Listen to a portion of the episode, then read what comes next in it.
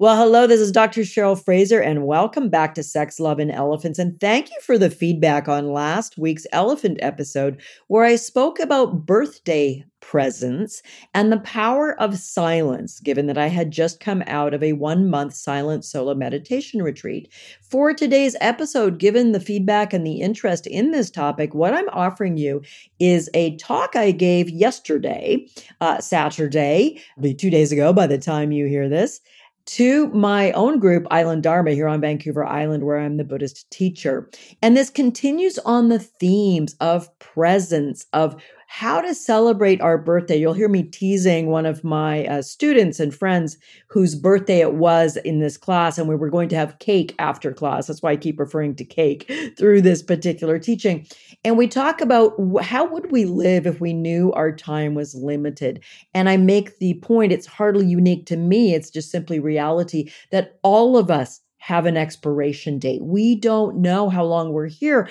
And we played with this idea of celebrating our, wow, I'm one year closer to death day. And that that isn't depressing if we take that as a call to action, if we take that as inspiration to really live life fully, to tilt our lives to doing more of that which deeply matters to us and less of the things that are more trivial or distracting or not important or don't feed our soul that don't feed our elephant. So I'll let this talk speak for itself. I hope you enjoy it. The audio won't be quite as crisp because, of course, it was recorded on a camera for a YouTube streaming link from the class when I taught it yesterday live.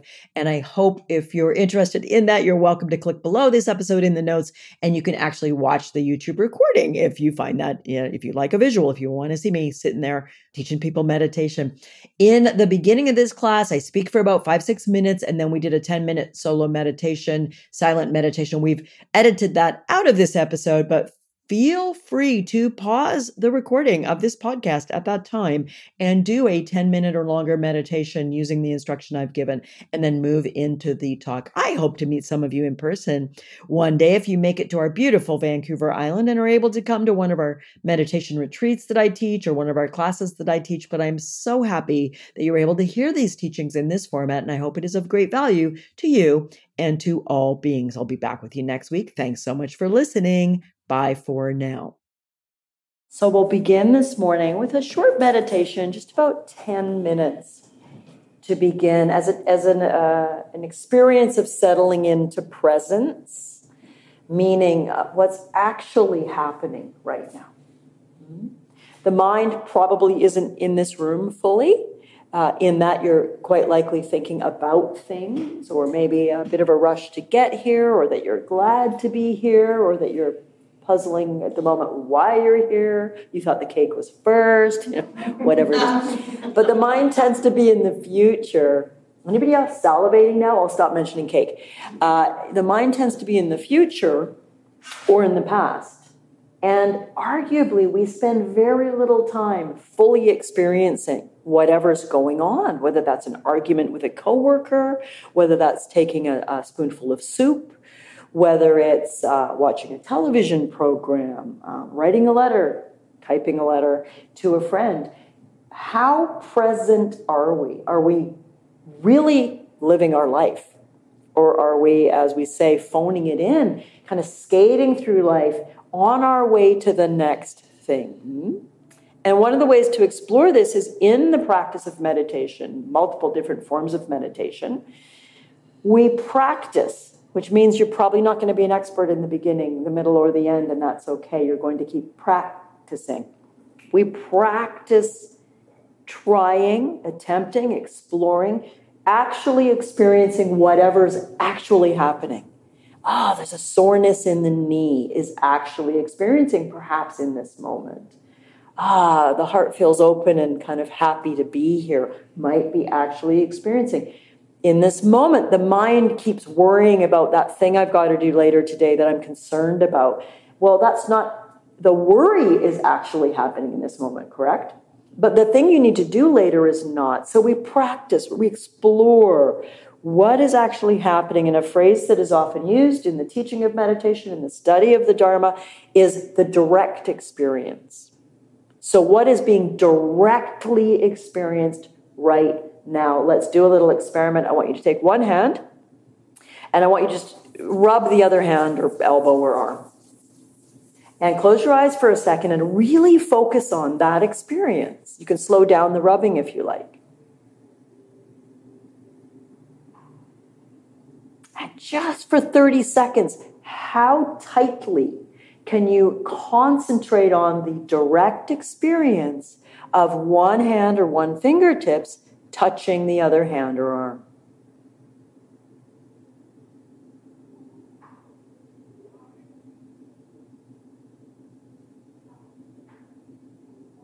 Great. Great. This is a, an exceptionally simple way to come into direct presence is through the body. Because as I'm fond of saying, many of you have heard it many times, the body is always present, right? Our body is in the chair or on the cushion here in this moment, in this room, in the Rotary Center, in Nanaimo, British Columbia. The mind is quite likely not fully here. Or it's here, it skips into the future. It's here, it skips back to the past to arguably pointlessly think about something that no longer exists. I mean, caveat though, because you're all very wise, sometimes there is a point to thinking about things from the past so we can reflect on them, learn from them, maybe celebrate them. That was such a lovely time with my grandma. Uh, maybe learn to do better. That was really not a very skillful thing I did, and I can do better now. That kind of thinking of the past can be fruitful and wholesome and useful. But I'd like us to think about how much of our rumination about past things is wholesome, right? Flipping that question on its ear, how much of our thinking about the past is unwholesome? Probably more than is wholesome. So you might want to take on as a challenge, as a study, to notice when we're thinking about things from the past, is this wholesome? Is it unwholesome? If it's unwholesome, can we work? Can we play? Can we explore to let it go and come back to where? Direct experience. I've given you a clue, but I want to make it explicit. If you find yourself in the past in worry or something unproductive, do this.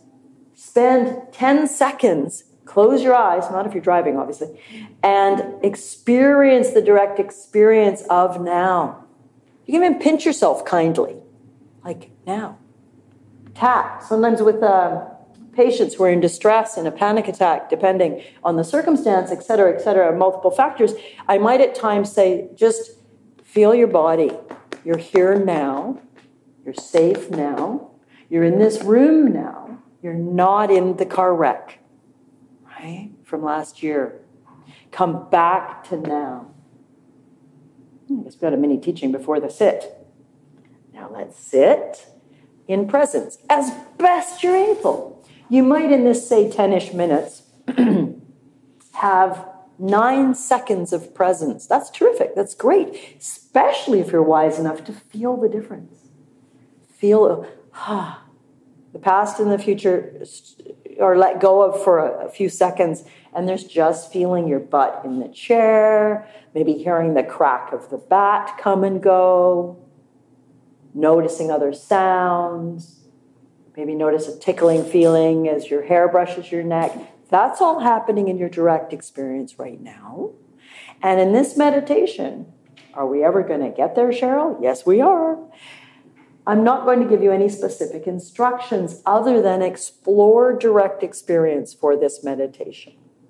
If you have a breath practice you find useful, you can pay attention to the breath and allow other direct experiences to be noticed or not. If you have an open awareness practice, fine. If you don't have a clue and it's your first time, sit with your eyes closed in a relatively upright posture, but not ramrod straight, creating a bunch of tension.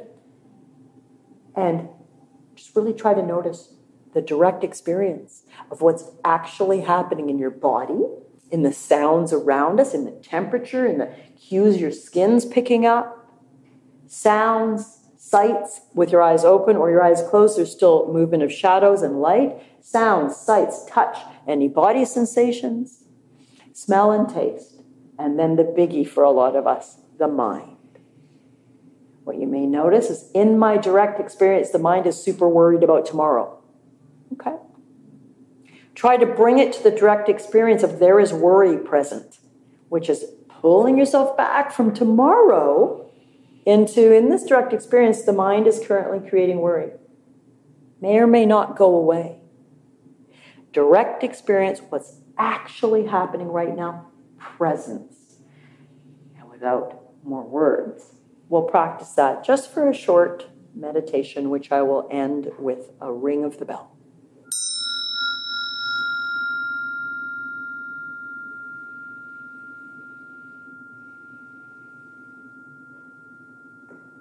And I invite you to now notice, do a little self assessment. Simply noticing what was the experience or the experiences during that short period of meditation. Don't overthink it, just, oh, there was a lot of restlessness, that was difficult to be present, or it's fairly easy to be present part of the time, but then the mind tended to get sleepy, or I'm not really sure. Uh, that's fine. It's very fine. It's very helpful to do a very brief review, take less than a minute, of the experience of that meditation and then finish and then move on. This is something one of my root teachers was very, very fierce about, Namgyal Rinpoche. You know, do a brief review, brief review. Just kind of plop down, meditate, and carry on. meditate, brief review, move on. It's helping you educate the mind, know your experience, and have a better sense of your experience of, in this case, today, what I am calling presence. Now, it has probably not escaped your attention. There's a happy birthday balloon next to our uh, other fearless leader in the back. Uh, it's Neil's birthday this Monday, which was when we had originally planned to meet. Uh, my schedule changed and we ended up choosing today. But I've been thinking a lot about birthdays. I had a birthday myself 10 days or so ago when I was in uh, the midst of a month of silent solo meditation retreat with the guidance of my teacher over on Galiano Island. And uh, on March 29th, which was my day of birth, uh, I was alone in a cabin where I'd been for almost four weeks at that point. Well, uh, full disclosure, not entirely alone. I did take my 17 year old old dog with me because she's no trouble on retreat anymore. She just snoozes by my feet all day. And she doesn't bark because she's deaf. She can't hear the deer go by. So she's a very good meditation companion now. So there I was. Uh, it was a Tuesday, and I woke up. I did some practice and some meditation, some mantra I was working with, some other things. And then at some point, I invited the old girl who would much rather have stayed in her comfy basket by the fire, by the way. Come on, we're going to go for a walk. Oh, here we go. Okay, she gets going. We went for a lovely walk down the lane. This is on the north end of Galiano Island. Rainy, cloudy day, pleasant. And then along the, the, the road, it's a not very busy road. It's a dead end road at the north end of Galiano Island. Maybe one car went by. But the road goes by a pond, which of course is particularly swollen right now, partly because the beavers dam it and partly because of the amount of rain. And the Canada geese were coming home. So there was about, hmm, I'd say, eight pairs of Canada geese on the pond, lots of ducks, occasionally some bald eagles, and the frogs the singing tree frogs. Any of you live in parts of uh, the area where you hear that a lot? It depends where we are. Or you might go hiking this time of year on a trail and you come around a corner and suddenly it's like this cacophony of rather melodic, beautiful tree frog sound. So it was a really lovely walk. What made it lovely? Was it because it was my nominal birthday? Was it because there were uh, intriguing, beautiful acts of nature like singing tree frogs and honking Canada geese? Well, those things are often around us, right? Look, look out, look out the windows right now. Uh, here we are, and it's gloriously sunny. We haven't had much sun and blue sky. There's really almost emerald green grass this time of year, trees. It's really beautiful. You might see a bird or even a hawk go by. What makes it special? The hawk?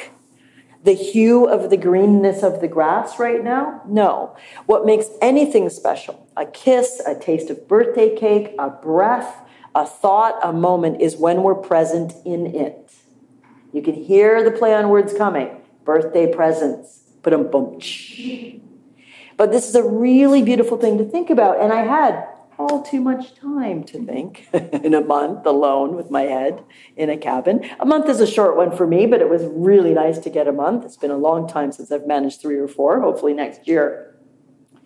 And I did some contemplation on, you know, what it is to be a year older. And I was aided in this contemplation by the text we were studying, where uh, we were doing some very classic um, Buddhist texts, uh, reading it, uh, delving into it. And there's a lot of teaching in the kind of preliminary setting you up to understand why Dharma is important, how to suffer less, how to work with your mind. There's a lot of emphasis on, you're gonna die.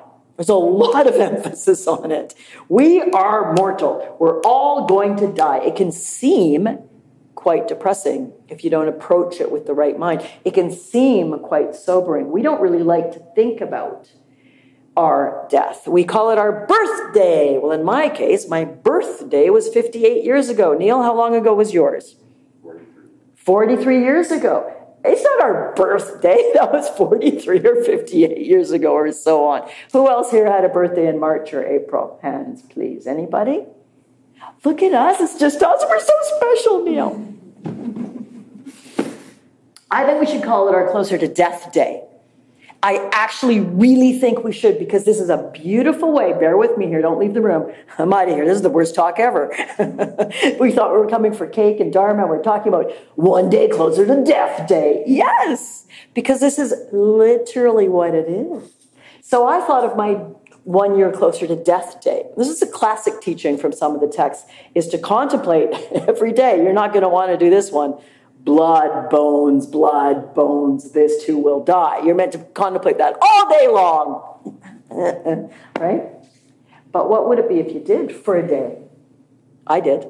What would it be if you did for a week, a month? Really wrapped your head around what we all know. None of us are in a psychotic delusion at this time. Well, we all are all the time, but we'll leave that for another class. We're aware we're not going to live forever, right? We're aware that in, say, 50 to 100 years, all of the people in this room will be dead. You'll be cremated or buried or whatever you'll be. We, we get it. We're, many of us have deaths or dyings happening in our small circle right now. People we love that are in the process of dying have died either suddenly or after illness this year, in the past days, in the past months. We know sometimes it's not the two leggeds, it's the four leggeds because they tend to come and go more quickly 10, 15 years. We go through it. We know we're going to die. But what would it be if we lived more often? I'm not expecting us, because I'm certainly not there yet either, to live with presence every moment. I'm not yet able to enjoy all of the ups and downs richly, knowing my time on this planet is limited as the Buddhist and anyone sensible says, death is certain. Only the time is uncertain. It might be today on the way home. Any of us could be, uh, you know, hit, hit by a train. I know two people, or I know people whose brothers or someone they know, two people in my small world who literally were killed crossing train tracks. And I don't know that many people. Not to mention car accidents, etc. I know know, it's a good thing there's cake, or they'd not stay, Neil. See how crafty I am? You see? You see? One year closer to death day. Thank you very much. I will accept your congratulations on my one year closer to death day. It's marvelous. Neil, happy one year closer to death day, my friend. I love you. May you awaken swiftly because you're one year closer to death, my friend. but what does that mean? It means what are we wasting time on that we can let go of? What crappy nonsense are we wasting time on that we can let go of because we have limited minutes, hours, weeks, months, and years? And we don't know how limited they are. What can we reduce? Here's your challenge. This is homework. I want you to do it. I want you to report back to me. What is at least one small thing you waste time on that you could do a little less of. How's that? Right? That's really attainable. I got into a habit in the last two years, I'm sure none of you did, of watching too much TV. Hmm? Yeah, thank you. Thank you, my friend. At least someone's uh, on the pain train with me saying, yeah, me too, Cheryl. Um, for all the reasons we don't need to go into, our other distractions weren't as available right? I worked uh, a little too hard in the last 24 months building an aspect of my business that took a lot of time. It was great, it was positive, it was beautiful work, but there was too much of it. I was pretty tired. And when you're tired, it's pretty easy to relax. And watch and be entertained. There is absolutely nothing wrong with that. It can be a very wholesome thing to do. Sometimes to let the mind relax, to enjoy something, to rest the mind and body, and then you know refill uh, to move forward. But as I was contemplating on my I'm one year closer to death day, Cheryl, what are some things I feel it would be wholesome, skillful, and, and, and enriching to do less of? To not spend as many of my precious remaining minutes on so I made a few commitments to myself to reduce a few things and to increase some things. One of which is, boy, oh boy, I'd like to be able to teach more classes with Island Dharma. Boy, oh boy, I'd like to spend more time with the students uh, to uh, start again. Yay! Thank you. it was very strong circumstances, all the things, doesn't matter, it's in the past, but now we can meet more often, more regularly in person, and more safely. As things go, that may adjust. We may need to go back online for safety. If so, we will do that. But what what I mean to cut to the chase, what are the most important things for each of us in our lives? If Suddenly we were told, each and every one of us in this room, anyone watching this live or later, anyone hearing this, what if today you were given a diagnosis of a, a, brand new illness that will be absolutely no symptoms? You're going to feel completely fine and normal, and in fact, better than you've been feeling for the next year, and then you're going to suddenly die painlessly. And so, this is our now truth for the next few minutes. Each and every one of us here, watching, listening, hearing this, we have one year from today to live, and then we're going to die peacefully and instantly. What might we do differently? What might we choose to do less of? What might we choose to do more of? And I want you to take that on. Ideally, write about it. Grab a piece of paper when you get home or this week, when you're listening to this, when you're watching this, when you remember this, and sit down and title at the top I've got one year to live. What, if anything, do I change? A few of you might not change a lot, and that's really interesting. That might mean you're fairly in alignment with the wholesome things, the loving things, the uh, pleasurable things, the things that fill you up. It also might mean other things. You need to look at that. Some of us might say, the core of the movement of my being, my elephant, is kind of on track, but I'm not spending nearly enough time on that stuff.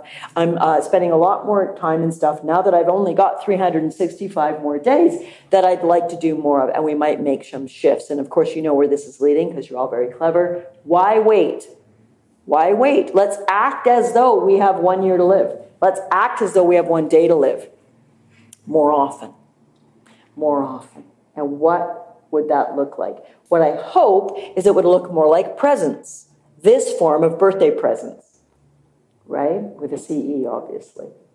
Where, let me give you some examples. I was talking about this yesterday and today uh, with Richard and with a friend. You know, how do we define presence? More importantly, how do we experience it? And I gave you a little hint just then about my I'm one year closer to death day a couple weeks ago, where I really had a walk and was walking.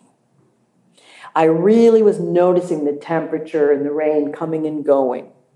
I was I was walking more slowly, partly out of meditation, but mostly because my dog is 17 and a half. So we walk a lot more slowly now, which is really good because it allows me to sometimes come up against impatience. Mm? Until a year ago, that dog and I were striders, right?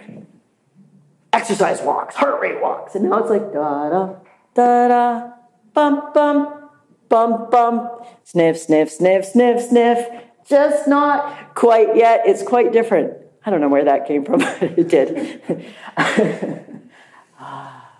yeah, I've been meditating for a month. I'm pretty high. Um, slow and really noticing the geese. Now, I grew up uh, off Maple Bay Road on Vancouver Island. Uh, on, we lived on Quamichan Lake when I was a kid. Some of you know where that is. And there's a small little sort of island in the middle of Quamichan Lake, which has always been designated in my lifetime as a bird sanctuary. You're not allowed to walk on it. It's more marsh than anything anyway. You're not allowed to take your little rowboat to it. So, so many Canada geese herons and eagles were active and nesting and living and breeding and cycling on that lake. So I grew up with a dozen Canada geese pooping in our yard and our white dog rolling in it. Our house often smelled like goose poop. It was just one of those things. But I don't know that I've looked as carefully at a Canada goose, despite being around them so much from the ages of probably about 8 to 18, as I did uh, last month, because I had the time.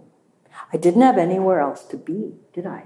I didn't have an agenda other than eventually have lunch later. I could actually notice the Canada goose. I could hear the honking. I could hear the differences in honking. I could play a game, which may or may not have been accurate, about what the different honks meant. The horny honk, the mating honk, versus the, ah, there's somebody coming and they seem to have a dog, let's keep an eye on it honk. And the first few days, when we were saying about the distance from me to you, me to the window away, the little dog and I, uh, the geese that were on the road right next to the pond, almost a lake, uh, would tend to honk and look and strut and posture, and then they would fly onto the lake. We, we, we were a threat. They weren't quite sure, right? Day three, they'd honk and posture and not fly away. And we'd cross to the other side and we'd walk by, and they'd keep a good beady eye on us, especially that small, scary looking dog. Day six, right? You know the Canada geese. If you've ever been down to English Bay in Vancouver, they own the joint. They're like walking across the street in Vancouver, knowing everybody's going to stop and leave them alone. Fearless, bold, one might say a little arrogant. So I tell this because it's a simple example of an experience I know all of you have had in your own ways. You don't need to be in the midst of a one month retreat or deeply contemplating death or the nature of reality or the fact that you're one year closer to death, Neil. Uh, you uh, simply might be playing with your grandchild or uh, holding the new baby or um, uh, playing with your pet. These are often places we drop into presence. That's why I bring them to mind. A natural place we often drop into presence, at least for a few moments, is with a child or, an, or a pet. We kind of get out of our own busyness because this kid really wants us to play Candyland. And maybe we stop and we do. I know for endless moments. We play Candyland. And when we're at our best, which isn't all the time, we actually let go of our agenda and really play the game with the child.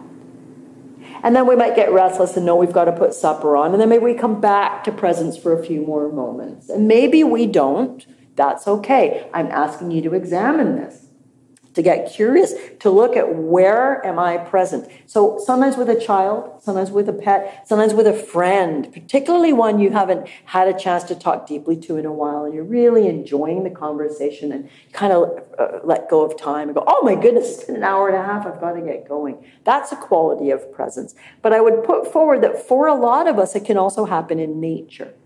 Doesn't have to be out, you know, um, uh, black diamond hiking or kayaking like Blake does that might well be it. It might simply be walking around your block and noticing the daffodils in your neighbor's yard, especially the first one that opens, right? The other ones are still budded. And that first one, that bold one, often doesn't go well for the first one, does it? it opens, you're like, oh, yay. And then we get a bit of a frost. And all the ones who didn't yet venture out are okay. But the one who took the stride is like, but noticing that first daffodil, or maybe, maybe already tulips. People seeing tulips yet? I haven't yet. But yeah, so some places tulips now. Those little purpley things, I don't know what they're called, the wild ones. I saw some of those. That can be a moment of presence. It can also be blowing by and noticing a bit of yellow in our periphery and not noticing, right? I do that too, goodness sakes. This isn't a beat yourself up session. It might be noticing the blur of yellow, turning and going, oh, daffodil, which might be a microsecond of presence, and then barreling on. That's okay too. But what if you stopped for 30 seconds, like literally stopped? Eh, I didn't realize till this retreat how marvelous that whomever brought the daffodils, that we have daffodils. I didn't know they'd be here, but I wanted to tell you a daffodil story. I didn't notice until this retreat because I, I, picked a single daffodil out of the uh, bulbs in the, the, the, land around the cabin I was staying at, and I brought it in. I was doing a Chenrezig meditation with the six petaled lotus in the heart, by the way, Neil. And it was the first time I noticed daffodils have six petals. I'd been meditating for days, imagining a six petaled lotus in my heart.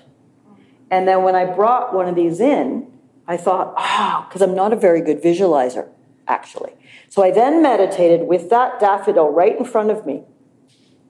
So it helped me picture and experience a six petaled flower that could be horizontal in your heart. I've never noticed.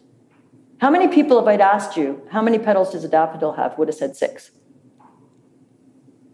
Nobody. I thought there'd be a few clever uh, gardeners. Look, isn't that funny? How many, da- how many of you have seen daffodils before? Right. right. How many of you enjoyed them, picked them, had them on your table? Re- like a lot of us find daffodils a very cheerful, lovely, bright flower. I didn't know it had six petals because I'd never really looked at one with presence before. I'd enjoyed them, I'd appreciated them, they'd given pleasure, I'd taken pleasure. But something that simple. I think that was my birthday. I think I picked myself a daffodil on my birthday.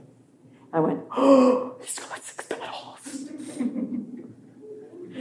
so it's that simple. And I was saying sometimes nature, often nature, or beauty, might be art, might be a painting for you. We've got artists in the room, George and others where it's you see something you've created or someone else has created or nature's created and it just stops you for a few moments wow look at the look at the look at the colors look at that that evokes a mood for me presence might be music hmm? Music hearing something humming something. Uh, i and i'm sure many of us i'm sure neil i know he's a big music fan puts on dances etc is music can just stop my mind and have me show up sometimes. And joy you know dancing feeling the music etc working. Uh, cutting hair paying attention. Richard was talking about doing an intricate piece of woodworking and how it really fell into presence particularly because that piece of woodworking he's given me permission to share this story he was creating a frame for a painting this painting was gifted to my dad by a dear friend of his who's an artist. And she had, uh, for his birthday, for his 80th birthday last year, she'd painted a little scene of, of uh, a valley and the back of um, a Prevost Mountain off Somenos Road in Duncan. George knows this, the rest of you probably don't. Um, but that's where my dad grew up. That's where his parents homesteaded 80 years ago. And somehow his friend had found an old photograph of their first cottage, uh, the valley, the pond, and the mountain behind. And she'd done a painting of it. So it was tremendously meaningful to my dad. It brought back memories of his, his beloved parents and his childhood and you know, being a rogue, racing around in Somenos, getting into trouble and all of it. And so he, he had asked Richard, my husband, he'd said, uh, Would you mind uh, doing a frame for this painting? It was on canvas and it wasn't framed. Richard said, Sure. So, as we were talking about presence and times maybe in our workplace or our craft place where we fall into present, Richard uh, was saying, um, creating that frame, a, beautiful, simple wooden frame for that painting, he said uh, there was a bit of a trick getting the, what are they called, the 45 degree angles? Miters. The miters. There was a bit of trick getting the miters to meet up. And he was talking about how he really slowed down and he so enjoyed solving the problem and everything else melted away, just the frame and when we were exploring the quality of what helps us be present in our work, in a conversation with a friend, anytime with a flower, uh, one of the things he said was, well, it was partly because I was creating something for someone I loved. Right? This frame mattered. It was for your dad, who I love. It was to go with this beautiful memory that I loved. And that reminded me of something I was taught by my friend Edward, who died, uh, gosh, some years ago now. Um, he actually passed away while I was teaching Dharma one evening here. Some of you might have been. I left the class and found out he, he passed away. We were expecting him to. But Edward was a writer, he was a travel writer, and he would explore the world and he would capture experience in the most eloquent and beautiful ways. I'll see if I can link to um, his article about Venice and uh, ask uh, Neil to put it in the next newsletter because this story was about Venice. And I had the pleasure to travel to Venice with him for a two week trip there, all paid for by National Geographic. So it didn't cost me a dime. Get a travel writer as a friend. Highly recommended. Anyway, there we were in Venice. And I, this story, as many, don't make me look particularly good, but I'm willing to do that for your edification. Uh, we were enjoying Venice. If you've ever been there, it's a very ornate, beautiful, incredible city. Let's all go. And there's a lot of churches, okay, people? There's a lot of churches, and they're each one's more beautiful than the last, ornate, gilded, gold, woodworking, incredible paintings. But there's a lot of churches. and unlike my dear companion, who was seeing everything with fresh eyes, I'm like, oh, another church with lots of gilded stuff that's really beautiful. And wow, this is another church. And I said something not particularly disparaging, just like, yeah, it's really nice. And then Edward shared something with me that was so helpful. And I, I still remember it a decade or more later, 15 years later. He said, You know, I want you to think of it this way, Cheryl. He said, Look at each bit of woodwork, each bit of gold leaf, each bit of painting, each pew some of these, of course, built 200, 400, 600, 800, maybe 1200 years ago. He said, think of each and every craftsman, because it would have been men back then, not women. They were doing their utmost beauty for God. They were doing their most careful and beautiful and meticulous work as an offering to God. And that stopped me and set me back on my heels. And I re looked at presence right? Each bit, I imagined this person 200, 600 years ago having the privilege to create, to, to edify, to worship, to be in presence of God in that case. Absolute presence, offering from compassion. And I started looking at the next church with new eyes, imagining that it's the gift of presence, like Richard making a frame for someone he loved, uh, my mom making a cake today. Let me tell you about that. So, originally, when I said I could teach Monday the 11th, Neil made a joke and said, Oh, great, it's my birthday. And I said, Great, you get extra Dharma points, let's have cake. And then uh, I went away for a month and uh, my plans changed and I need to be elsewhere Monday night. So here we are today, which is gorgeous because we're in the sunshine instead of the dark. And I thought, oh, I know, I'm going to order a cake to bring, because I offered to bring the cake uh, from a bakery I like in Duncan, an organic bakery that's really nummy. And so I visited with my mom on Wednesday. I just got home uh, a few days ago and hadn't seen her in five weeks. She said, Oh, what are you up to? And I said, This and that. And the other said, Oh, Saturday, Dharma, I'm going to take a cake. Uh, Neil's birthday. And my mom knows Neil. They met a few times and at our wedding in Mexico. And she said, Oh, and we chatted about other things. And then she said, You know, how about I make a cake? I said, that would be great if you don't mind. She says, no, I think that would be good. She says, I like Neil. It'd be nice to do, give me kind of a project. So as Rich and I talked about that on the way here, for me to have ordered a cake from uh, my favorite bakery and picked it up, that's one type of thoughtfulness or, or, or, or time one takes. But instead, you're going to see a cake that was specifically made for Neil, thinking of who Neil is, uh, a little extra effort was made for this cake, and it was baked in a state, I hope, partly, maybe all the time, of presence, of loving kindness, of enjoying creating something to give. Yeah? To give to Neil and to know some other students might enjoy it. And so, all of these examples, me being taught to look at the next church with fresh eyes, me noticing and being able to share with all of you, and all of us going, No, we didn't know daffodils had six petals because we uh, didn't stop with presence and look. And that's not a bad thing. It's very important you not hear uh, recrimination. Oh, why have I never looked at a daffodil? Because we're busy, because we have patterns, because we're trained, because our minds are used to running down set sets of stairs, and we often miss the alternate path. That's okay. Part of Dharma, part of meditation is slowing down and looking in a new way so we can notice all the marvels that are available to us. I want you all to find a daffodil today and go commune with it if it's on someone's land, don't pick it. If it's on the roadway and it's public property, pick one maybe. Don't be greedy and take it home and commune with it, or just stay and commune with it in its natural state. If you're not sure you can find one, we've got one, two, three, four, five, six here. Six of you can take one home from here and put it in a little vase, or in my case, glass of water. Not a lot of vases in my rustic cabin. and see what you can see. I saw a lot. I didn't have much else to do, but I saw a lot in that daffodil. So, presence. We're all one year closer to death. We are now 54 minutes closer to death than when I started the talk. Congratulations, everybody. Well done. Well done. So that's 54 minutes gone. Never again. What do you want to do today? What are some things that maybe you'd like to reduce a little bit today? Do a little less of something that might be neutral or pleasant, but not all that helpful. And maybe do a little more of something. Something, and here's the rub something that we inherently incorrectly believe we'll have time for later, right? We so much live our lives assuming we'll have time for that later.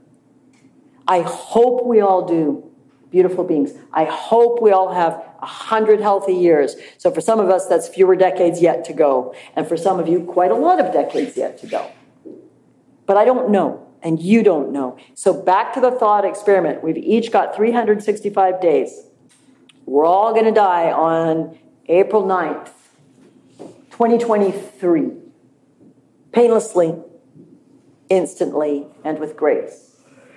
What do you want these days, these moments, these seconds to be like?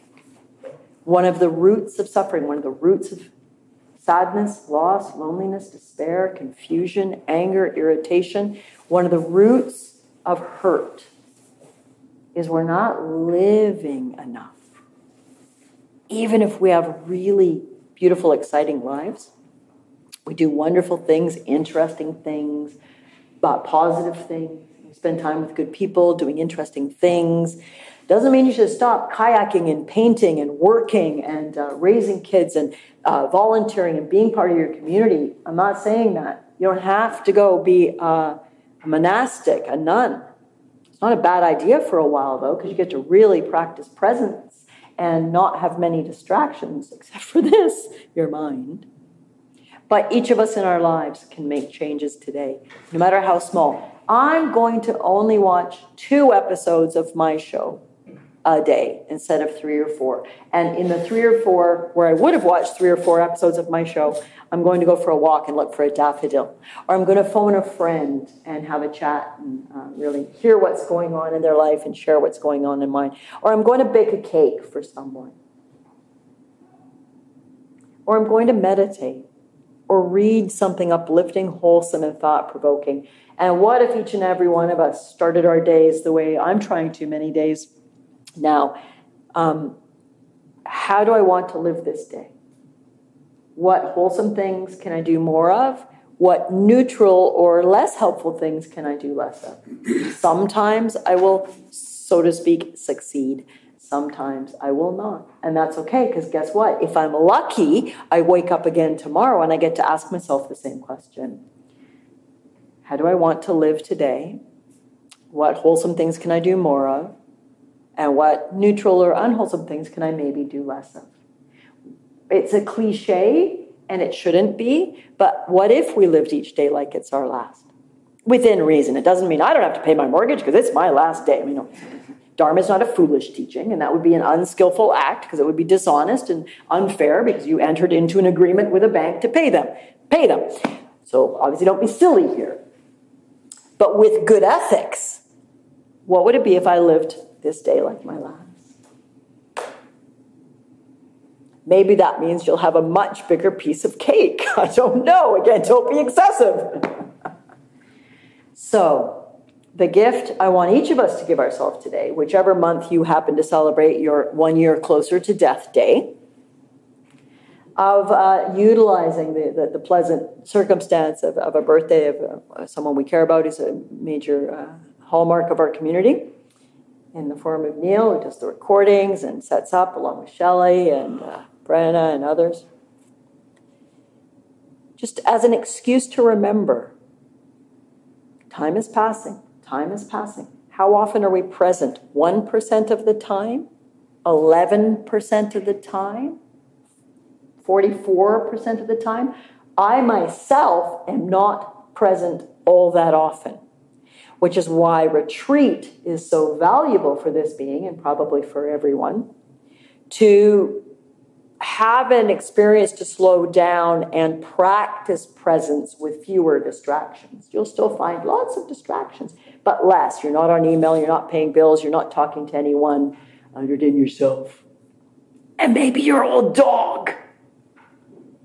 But there are fewer distractions, uh, which is both wonderful and very difficult at times for you to really say what's actually happening right now. That might be restlessness, stress, anxiety, wanting to run away from retreat. It might be joy, bliss, relaxation. It might be neither. But we don't do this because we're weird. Okay, maybe we're weird if you define weird as outside of what is more typical. When I say do this, I mean retreat from busyness and distraction and confusion.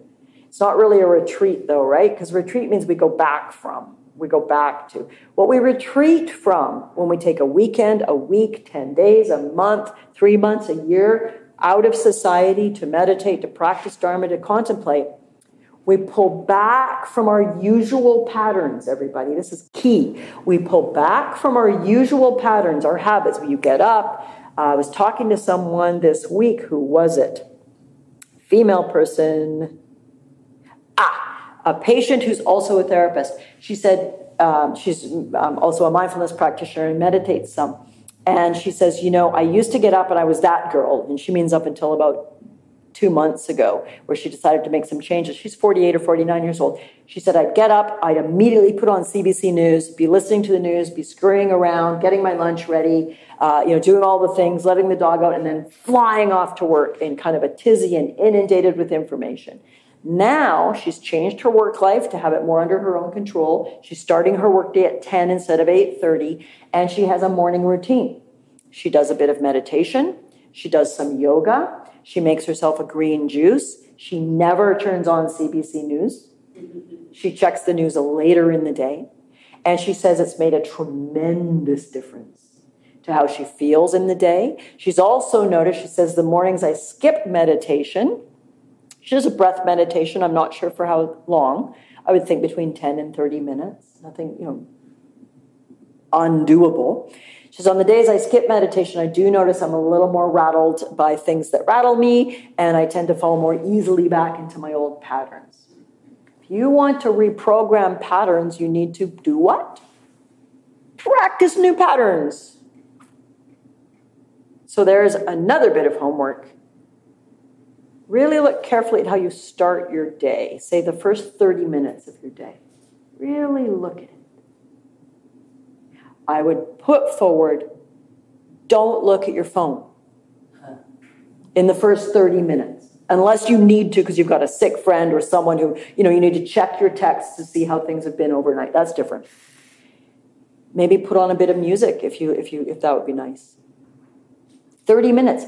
Brew yourself a beautiful cup of something or have a nibble or have an extra long shower or a bath or go look for a daffodil. See what difference it might make if you take 30 minutes, 10 minutes, if that's all you can manage. Maybe you've got three young kids to get ready for school. You're like, 30 minutes in your dreams, Cheryl Fraser. Fair. Take five if you can. Take 10 to just break the pattern. I'm almost finished. But I noticed, and it surprised me because many of you who've known me a long time know I'm not a news person, I'm not a social media person. It's fine if you are, providing you don't dump it in your brain the second you wake up. Just um, work with it to make it skillful instead of unskillful. But because I, um, for various professional and personal reasons, it was helpful for me, like almost all of you, to have some idea of what was happening with COVID in BC, what any new restrictions were, or things to know.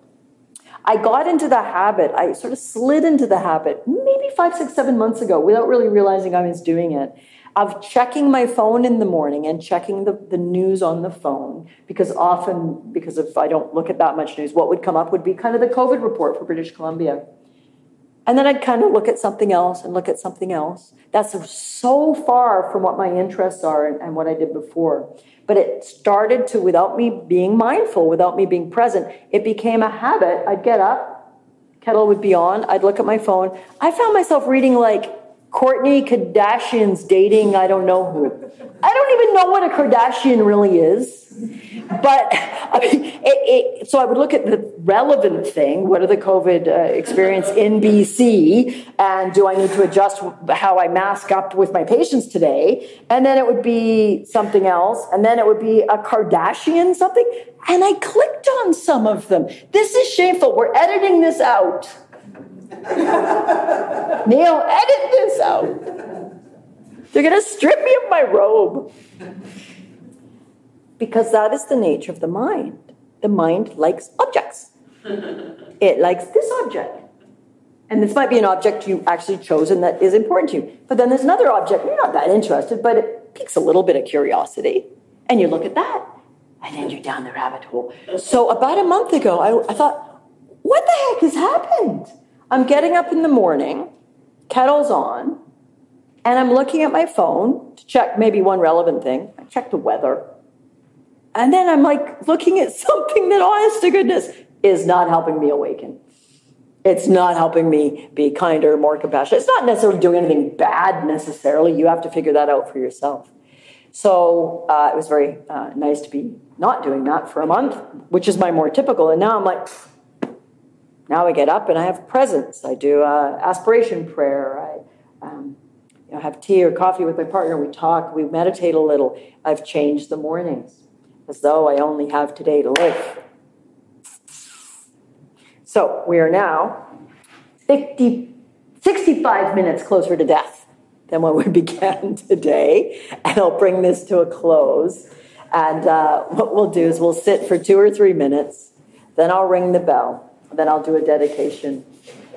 And then uh, we'll give a few little announcements. And then, as promised, we will have cake. Presence cake, special cake, cake baked with love.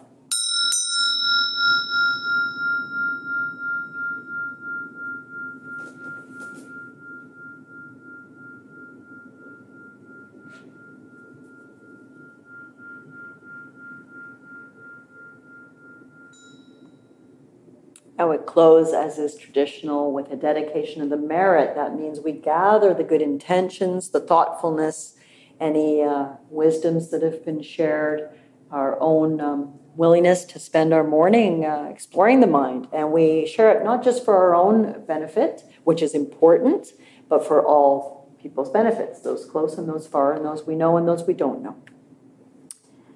By the merit of this strengthening activity of meditation, sharing the Dharma, may we lessen and eventually cease the defilements of clinging, of greed, of aversion, of anger and distrust, and of confusion and bewilderment.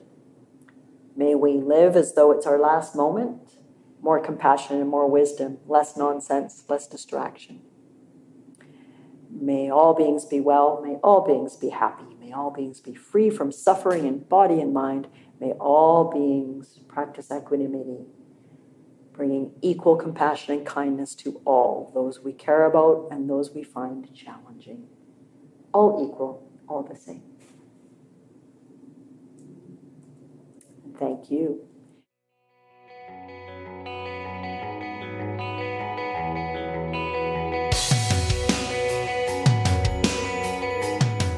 Thank you for listening to this week's episode of Sex, Love, and Elephants. But most of all, thank you for being part of this herd. If you enjoyed listening, please share this with a friend. And if you haven't already, I would love, love, love it if you would subscribe, rate, and review the show on your podcast player because it really helps all the other elephants find us. If you have any questions or comments or maybe an idea for the show or you'd like to be a guest, reach out to me directly at drcherylfraser.com, where you can also sign up for weekly Love Bites, science based tips for creating love and passion that last a lifetime.